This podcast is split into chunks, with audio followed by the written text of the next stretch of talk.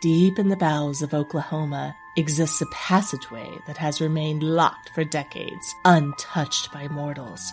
We don't know why it was sealed nearly a century ago, but we are thirsting to find out. So thirsty. Do you have the same insatiable curiosity as us to see what lies beyond his threshold? On September 24th, 2023, we will unveil the shadows together via live stream as we open this sealed passageway, slaking our thirst for arcane knowledge. And we want you to be there with us.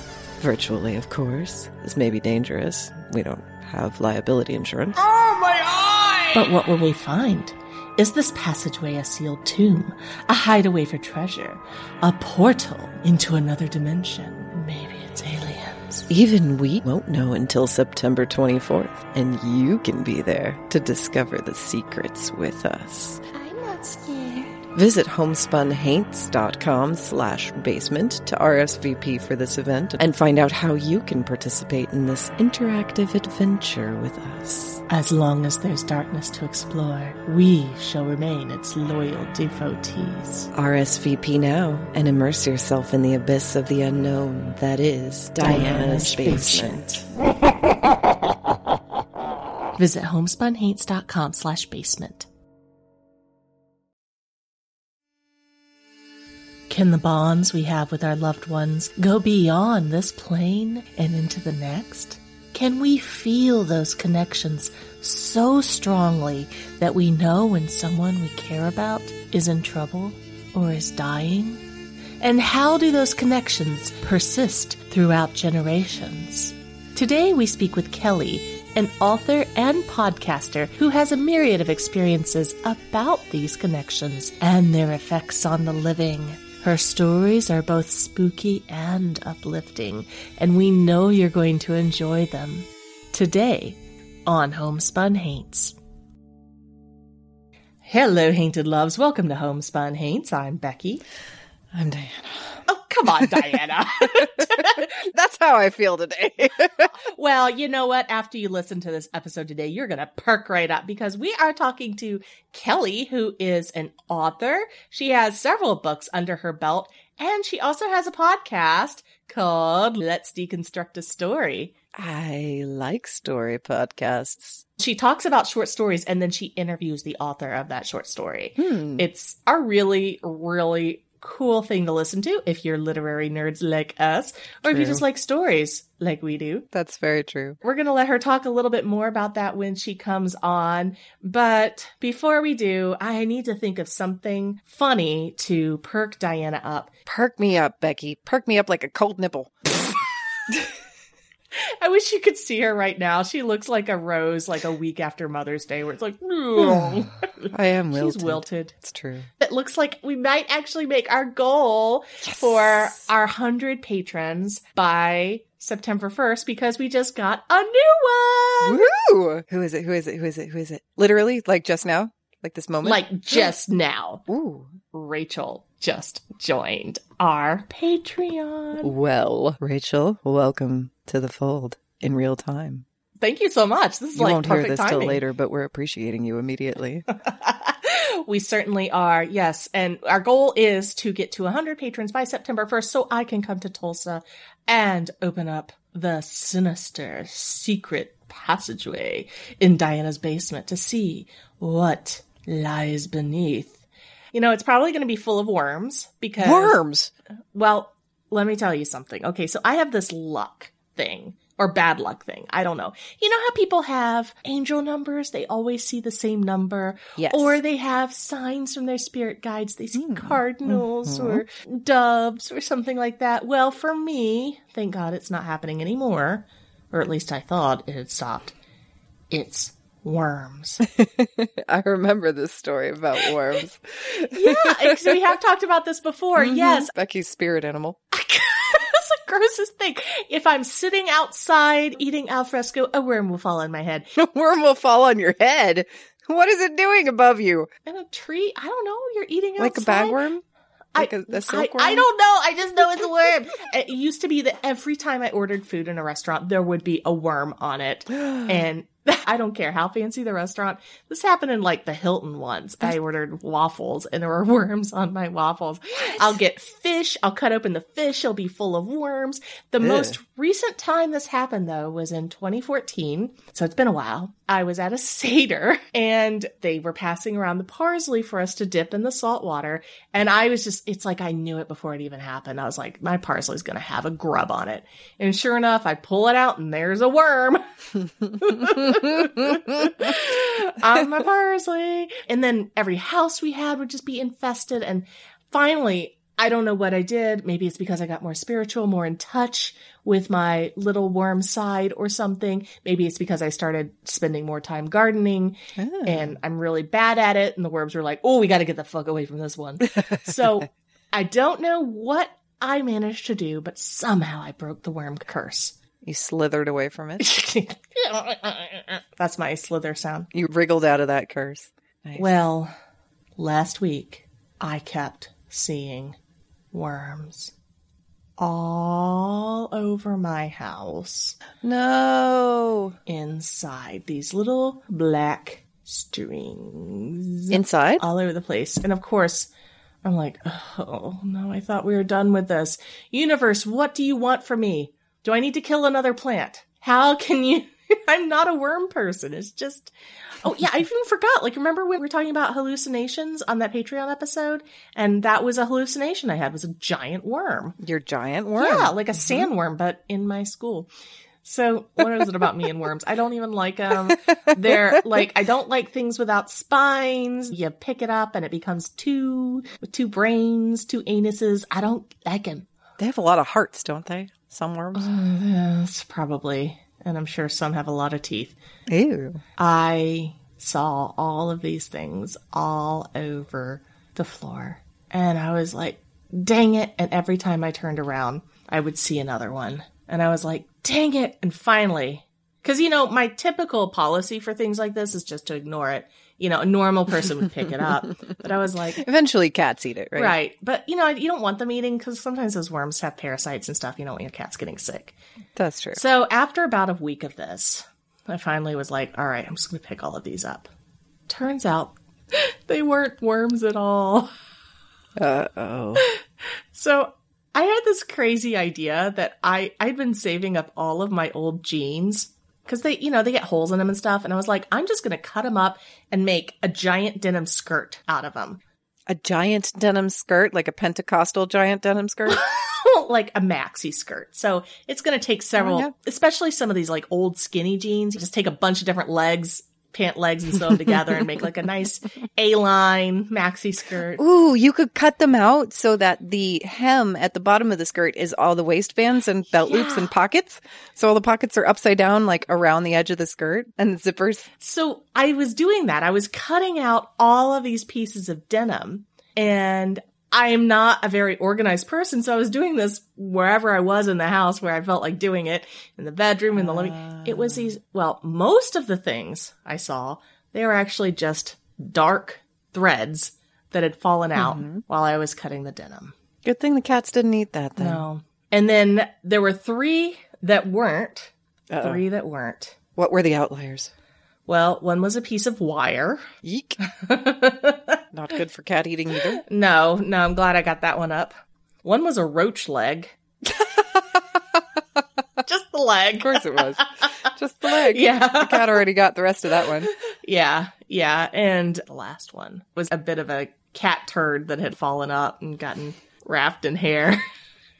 you know, when the cat's constipated, if you have a long haired cat, you know what this is like, you know? It was turd encrusted cat hair that had dried to a fossil, basically. Yes. hiding amongst the denim worms innocently. Just long enough that you started to pick it up with your bare hands, right? Like, oh, it's just denim. No, no, because I thought all of these were worms to begin with, so I was going around with a sani wipe, picking them up. Oh, okay, okay. thankfully, yeah. So I came to two conclusions after this Oh. experience. A, I need better glasses, Yeah. and B, I can't really sew because you should have seen this monstrosity that I tried to make. We'd like to thank our sponsors, Singer and Zenny.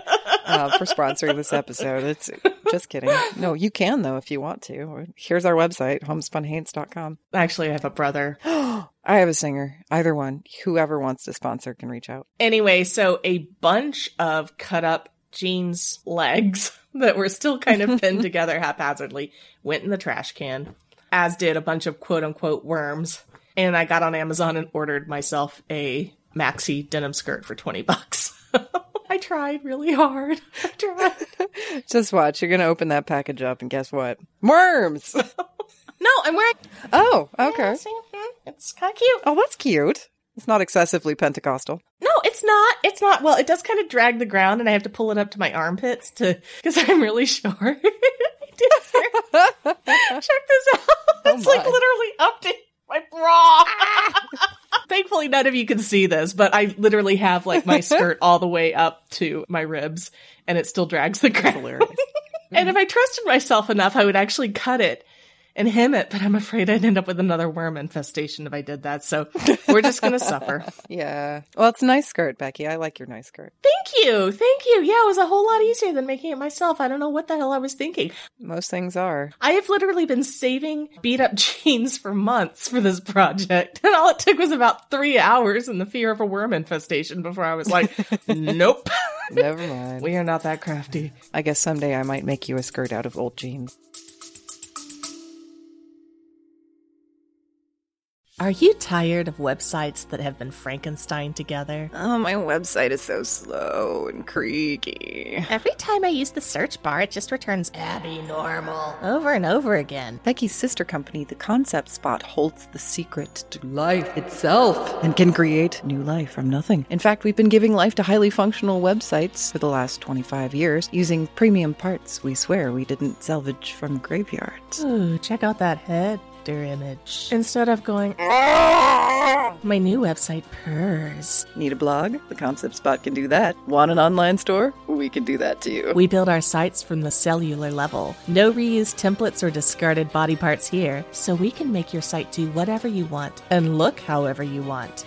it's gorgeous! I can't even see the stitches. We can also resurrect your dead website if rigor mortis has set in. Oh, it's like a new man. If you think Homespun Haints is frighteningly genius, you should see our websites. Let your favorite ghoulish gals, Becky and Diana, build you a monstrous website that will wreak havoc on the internet for years to come. Visit theconceptspot.com for more information. It's live! It's live! Ah!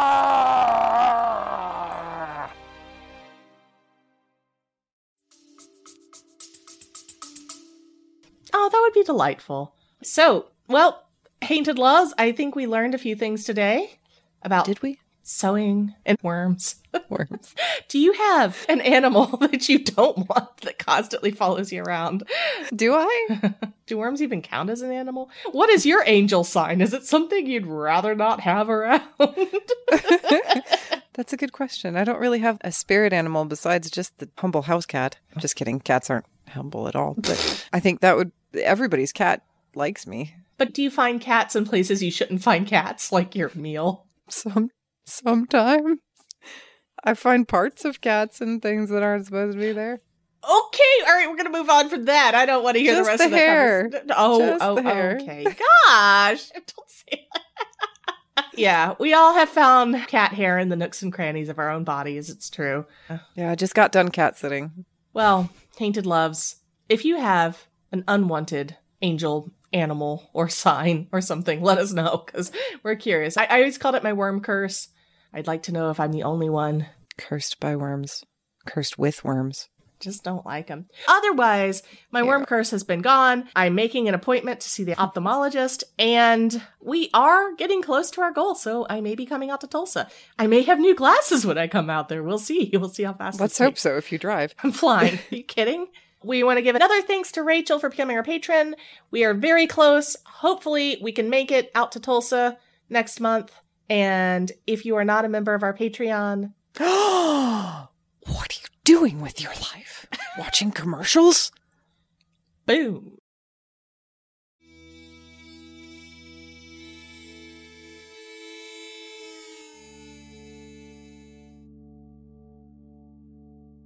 Today, we are thrilled to bring on Kelly Fordon. She is the host of the podcast Let's Deconstruct a Story. She also writes herself. She has two books out, collections of short stories.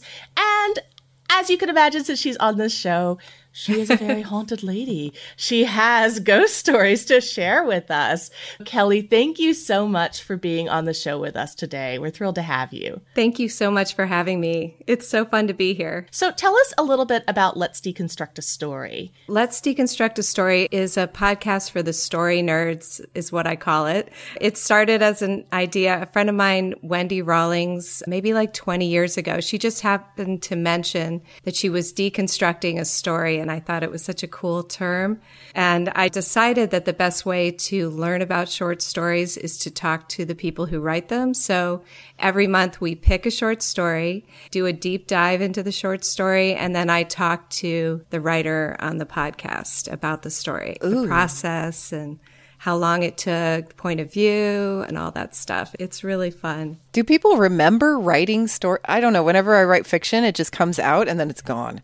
I like I cannot yeah. remember what I did. I read it years later and I'm like, I wrote that? Huh? well, it is kind of weird. Yeah, I have to warn people what story we're reading of theirs and then I think they have to reread it. I like, so. What was that? Yeah. yeah. Every time someone comes on, I think they remember like one key element that really helps. Mm-hmm. like Jason Ockert is a writer who's going to be on September 1st. And I just interviewed him on Sunday. And the one thing that I thought was really cool that he remembered is all of his characters have very strange names. And this story was surreal. And he said, I had to have strange names because you can't have like Bob and Fred entering another dimension. You know? I know a lot of people are familiar with the structure of a short story because we learned it in our high school English classes, starting with the introduction and now they call it something else, but I always called it the narrative hook and rising up to the climax and all of that. Do most short stories still follow that pattern? I don't think they do. A lot of people are trying different plot points, I think, to yeah. because we get tired of the same thing all the time. And so they'll enter a short story closer to the action or in medias res. I think of a short story as sort of a, a point in time or a pivotal moment in a person's life, a significant thing that happens to someone. So car accident or whatever and mm-hmm. the fallout from that. Actually, I've not found in the three years that I've been doing this that anyone is following that Freytag's pyramid. Mm-hmm. I think that's probably what you were talking about. Like, yeah, yeah, yeah, yeah, or Freytag or however you say. Mm. yeah, nobody actually talks about that. They talk more about point of view as a big one because do you want to tell the story from the first person point of view, from the person's point of view, or you want to tell it from an omniscient narrator or third person. That seems to be a bigger discussion topic for a lot of people. And as you know from like telling ghost stories, it matters whether you trust the narrator or not. Yes. Yeah. So that's a big part of it. Do we have an unreliable narrator? Another thing that I notice that are different about ghost stories or horror stories versus, I guess, that traditional pyramid is a lot of times ghost stories never have any sort of resolution. Right. It just it ends at that climax if you are going to follow that sort of pyramid. It's like, and then and it's like, well, what? Nobody knows. right? Cuz you can't solve it. You can't solve yeah. it. A yeah. lot of short stories end that way too. I think that now we're much happier if the person, the main character has like just a moment of either realization or redemption or they fall apart and you can sort of leave them like that. Yes. You know? a slice of life. what are the names of the collections of stories that you have out? The first one is Garden for the Blind. And that came out in 2015. And that's actually more of a novel and stories. But Wayne State University Press doesn't do novels. So, so they call it a link collection, I think. And then the second one is an actual short story collection called I Have the Answer. And it was sort of facetious, the name. And then it came out in April of 2020. So, like, can you imagine in the beginning of the pandemic, this book comes out called I Have the Answer? it was like, it just wasn't that funny. Did it help sales? Uh, no, not particularly. I think people were like, "What is your problem? Shut up." yeah, that was a tough time to launch a book for sure. Yeah. All of these books are available. Are they available at bookstores? Wayne State University Press has a website. They're also available on Amazon. It's a small university press. So independent bookstores, definitely in Michigan for sure. and if you go to a bookstore, I'm sure you can request this title. oh, for uh, sure. Just a little nudge out there for everybody who's listening. Thank you very much. So, you have your own personal nonfiction experience yeah. that you would like to tell us about. Yeah. So my father was 43 when he had me. He married late. And so even though I was born in 67, he was 43. And so when he died, I was only 34 years old and I was an only child and we were really, really close. I come from an Irish background. So he had been telling me Irish ghost stories my whole life, but I didn't expect to live one. He died in April of 2002 and I was pregnant with my fourth child. I immediately had a terrible back problem. I couldn't move. I was just like devastated. And I was just wandering around in a complete fog. You know how you are when you've lost someone so close. I went to his house, which was on Lake Erie, about six weeks later. And I was sitting out on the deck and I was just thinking, like, gosh, dad, I wonder what happened to you. I wonder where you are.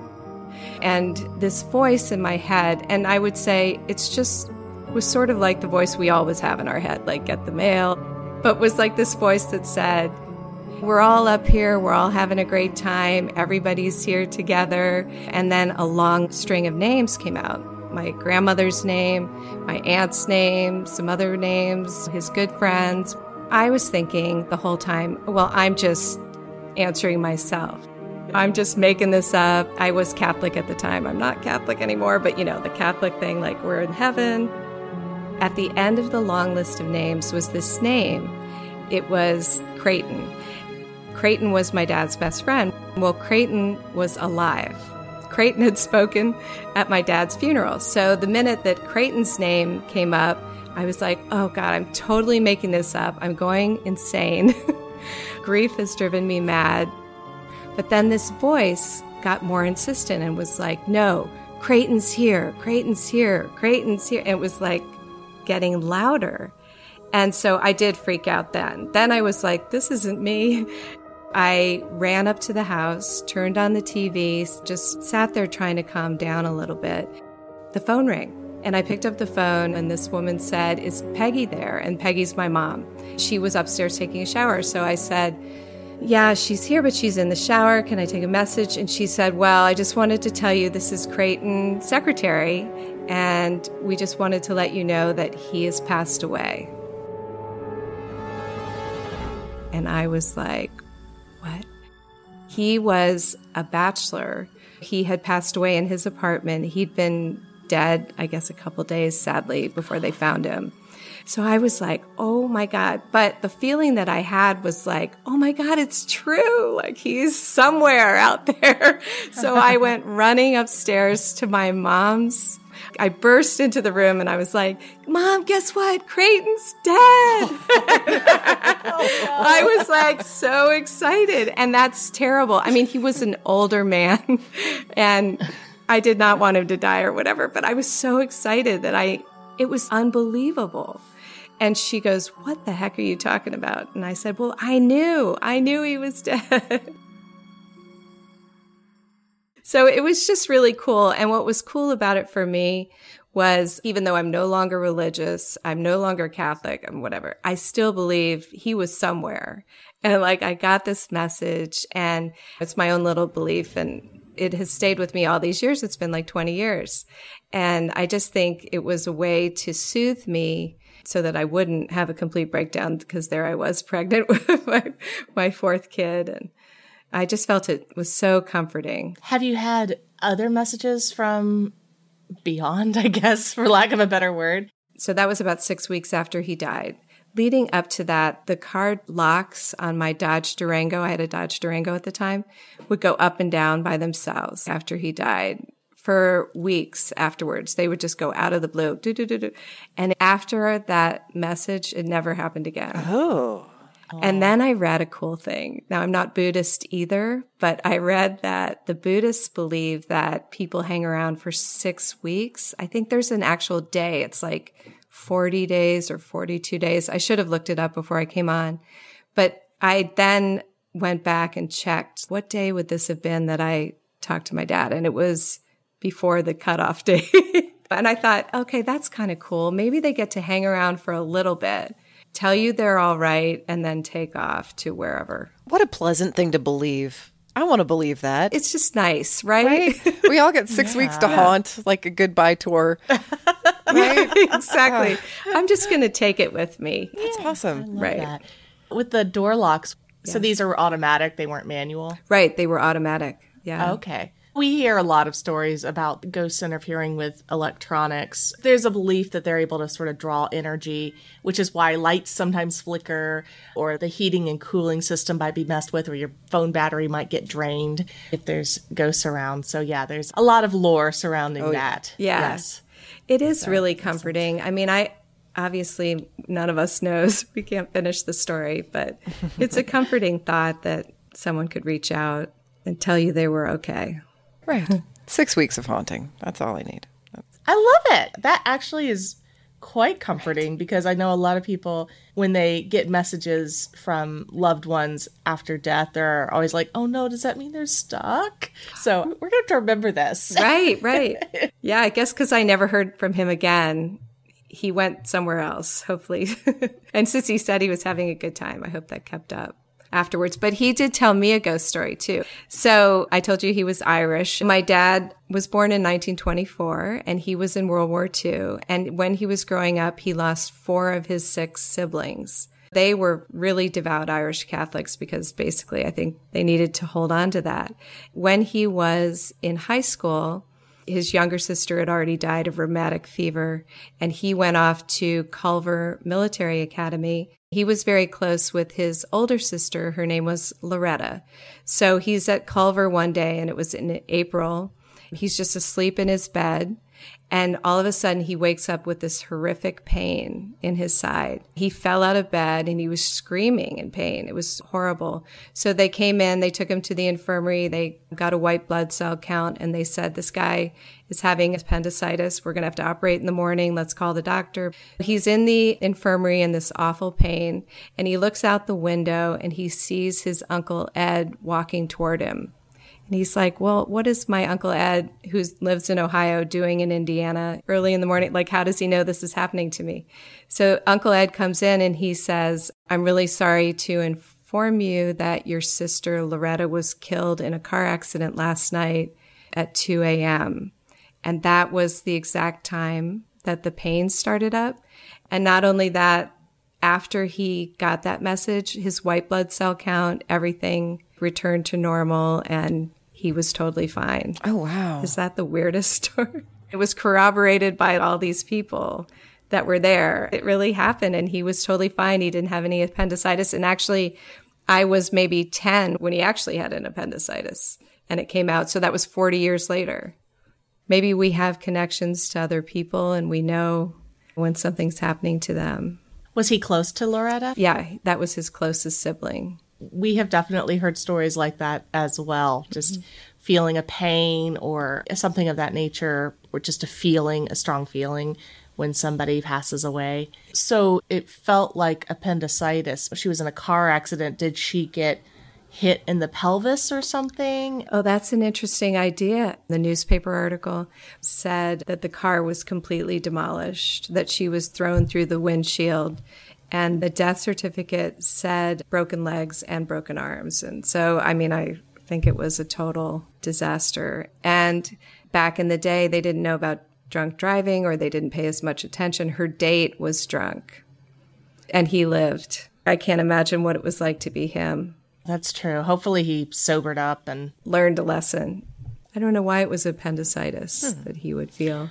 Maybe if he was going to have a burst appendix later on in life, it was just an easy point to put sensation through or something. Oh, maybe. Because, like, a lot of people go their whole lives without ever having appendicitis. Right.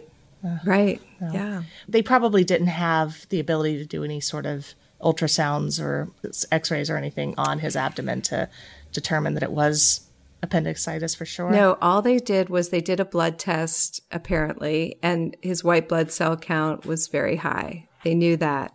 And then they tested it again and it had gone back to normal. So they just sort of inferred that it was appendicitis. Yeah, from where the pain was coming from. Diana, you have a lot of biological knowledge. If the body thinks that it's sick, even if it's not, could it start producing a bunch of white blood cells? Well, I mean, that's how the immune system works, right? It's just a feeling that your immune system gets.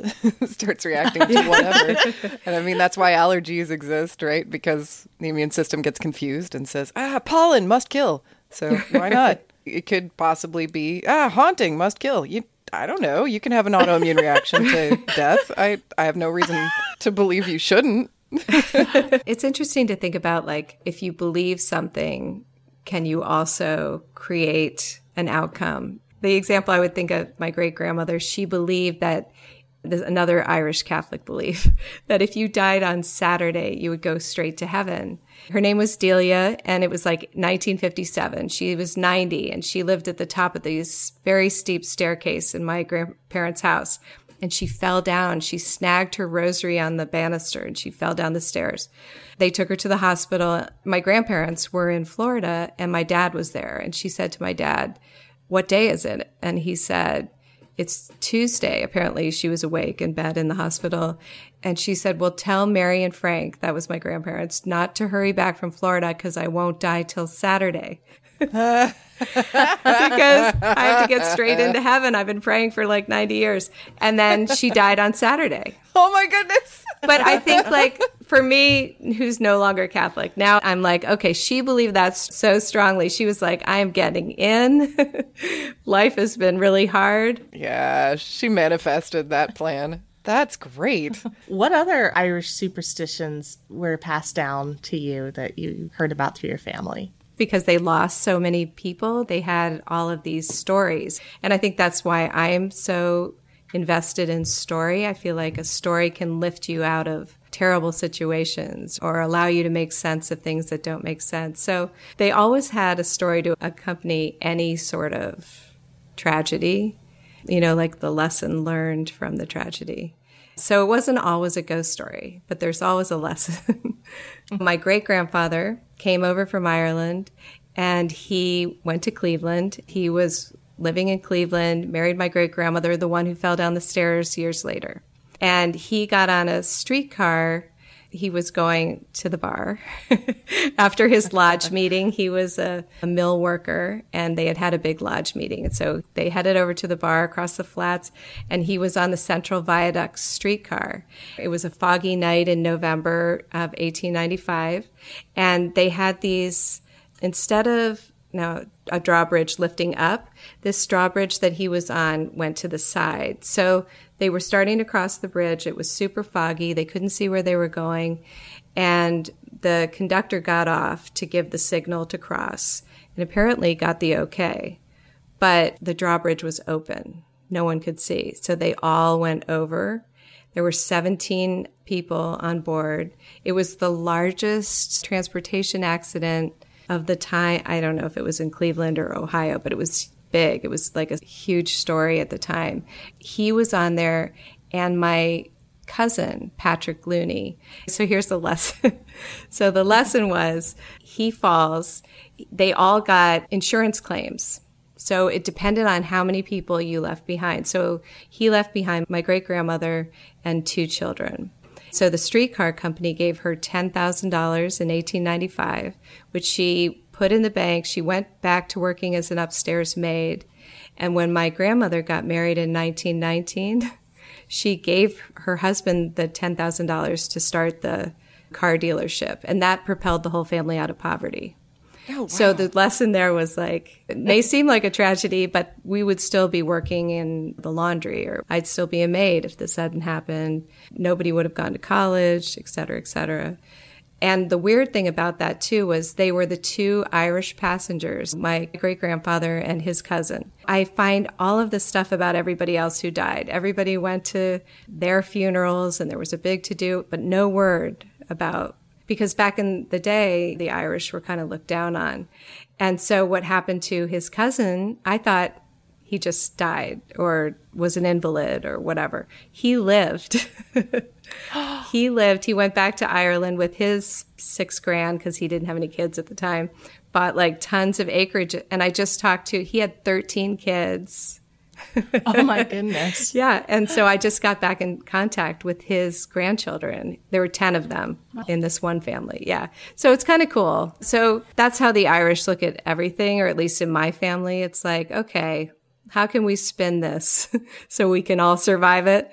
This cousin of your great grandfather's plunged into these freezing cold waters. Yes. In Lake Erie. In- and lived. the one survivor, they're all weeping, hysterical. Everybody goes over to the morgue, and the news for everyone was terrible. But apparently, this guy, Patrick, his family showed up, and there's wailing, and his mother's wailing, and whatever. And he, she hears this voice, and he's like, Ma, I'm over here. and he was just like sitting in a corner. He's like, I'm alive. oh wow. That is amazing. Yeah. I love it. And he was fine. He didn't lose anything to frostbite. He wasn't even an invalid, which I had been led to believe. he bought a huge farm and had a great life and tons of kids. Wow. Yeah. Wow. So I have a question for you guys. So in all the stories that you've heard, this is sort of a research question for something I'm working on. Did you ever get any information from anyone about are ghosts always in recognizable form or do they get to come back in different forms? A lot of times they can choose their forms. They can. From what we've heard. Yeah. One story that stands out in my mind was a woman who moved into a house that was haunted by the former owner who was upset she moved in with her sister who was in this really bad relationship and the fiance was there as well and they were just constantly fighting and the woman appeared as this horrible monster and would like creep in and like bend over them like ah! just to get them out just to get them yeah. yeah yeah and then she warned the new owners about the haunting when they sold the house and they were like, oh, it's okay. And then she called him a few weeks later and she's like, how's everything going? She's like, oh, the old lady ghost is delightful. She reads stories to the kids. We love her. I don't know what you're talking about with a monster. that is so great. Oh my God. She was just like, get out of my house. You are ruining. Yeah. yes. that is so wild. I love that story. Does that answer your question? Yeah, kind of. I was just wondering, like, could you be talking to them and you wouldn't recognize them, or yeah, yeah. I feel like that's a common theme. Yeah, because another person who is a medium told us that there's no such thing as child ghosts, that if you see a child ghost, it is something else presenting as a child because that's how it feels most comfortable, or presenting as a child to fool you into thinking they are a child and more innocent than they are. Oh, interesting. Because children go children go to heaven immediately and don't stick around. They don't get their six weeks, I guess, but they need they need to earn that PTO. They don't want it. Yeah. now, again, these are all theories and they vary from person to person. Right, right. but it's but, kind of fun to hear what people think. Yeah. One question I had was from the first story you told us where you were listening and heard the voice telling you that Creighton was dead or on the other side. Do you think your dad having a similar experience, do you think it's something special about your lineage, that you pass down some kind of a gift? Or do you think this is just something that happens when people are very, very close to each other? I don't know. I think in both instances, it was because the loss would have been so devastating that the person might not have been able to go on. For instance, having already lost his little sister to rheumatic fever, to lose another one without some sort of sign that she was still there and still connected to him. I think that would have been too much. I did have, this is kind of weird, but my parents were very busy growing up and I had a babysitter who I was extremely close to who actually lived with us. And she lived with us until I was 13. And I was talking to her on the phone in college. And I just was like, she's dying. So then I called my parents and I said, Olga's dying. I think she's you got to call over there. I don't know. She's dying. And my parents were like, I think her family would take her to the hospital if she was dying or whatever. And she did. She went to the hospital two days later and she died. But I don't think I have a gift or anything. I just think that there are very few people in your lifetime who you're really connected with on a soul level. And she really raised me and we were alone together most of my first 13 years. So I felt like that was a soul connection. I don't think I have a gift. well, Kelly, thank you so much Yeah. for joining us today and telling your stories and helping us dip our toes into some Irish folklore and your very fascinating and I would say uplifting stories. oh, thank you. I thought those were very warm, fuzzy feeling types of stories, which is a little different from what we usually have on the show, but we love it. It gives people an interesting way to approach what happens beyond. So thank you. Thank you so much for having me. This was so much fun. Tell us one more time where people can find your podcast. It's www.kellyfordon.com. Then you can click uh-huh. to Let's Deconstruct a Story, or you can find it anywhere you get your podcasts. Wonderful. So if you're listening to this episode, you can just go in your app and go subscribe to Let's Deconstruct a Story. And if you're not listening to the episode, what are you even doing here? Pay attention. We've got stuff to say. Thanks for pointing out my speech patterns, Diana. Maybe you're in your six week window. Exactly. Kelly, thank you so much. This has been a joy to talk to you. okay, thank you. Thank you. Hainted Loves, what do you think? Have you ever heard a message from beyond? Do you plan on taking your full six weeks of haunting leave before going to the next level? Let us know and have a spooky day. Homespun Haints is hosted by Becky Kielimnik and Diana Doty and produced by Homespun Haints Media LLC. Editing by Becky Kielimnik. Show notes by Diana Doty. If you have a ghost story and you'd like to be considered as a guest for this podcast, please visit our website at homespunhaints.com slash submit. Deep in the bowels of Oklahoma exists a passageway that has remained locked for decades, untouched by mortals. We don't know why it was sealed nearly a century ago, but we are thirsting to find out. So thirsty. Do you have the same insatiable curiosity as us to see what lies beyond his threshold? On September 24th, 2023, we will unveil the shadows together via live stream as we open this sealed passageway, slaking our thirst for arcane knowledge. And we want you to be there with us. Virtually, of course. This may be dangerous. We don't have liability insurance. Oh, my eye! But what will we find?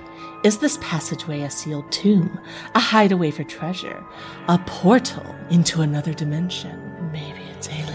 Even we won't know until September 24th, and you can be there to discover the secrets with us. I'm not scared. Visit homespunhaints.com slash basement to RSVP for this event and find out how you can participate in this interactive adventure with us. As long as there's darkness to explore, we shall remain its loyal devotees. RSVP now and immerse yourself in the abyss of the unknown that is Diana's, Diana's basement.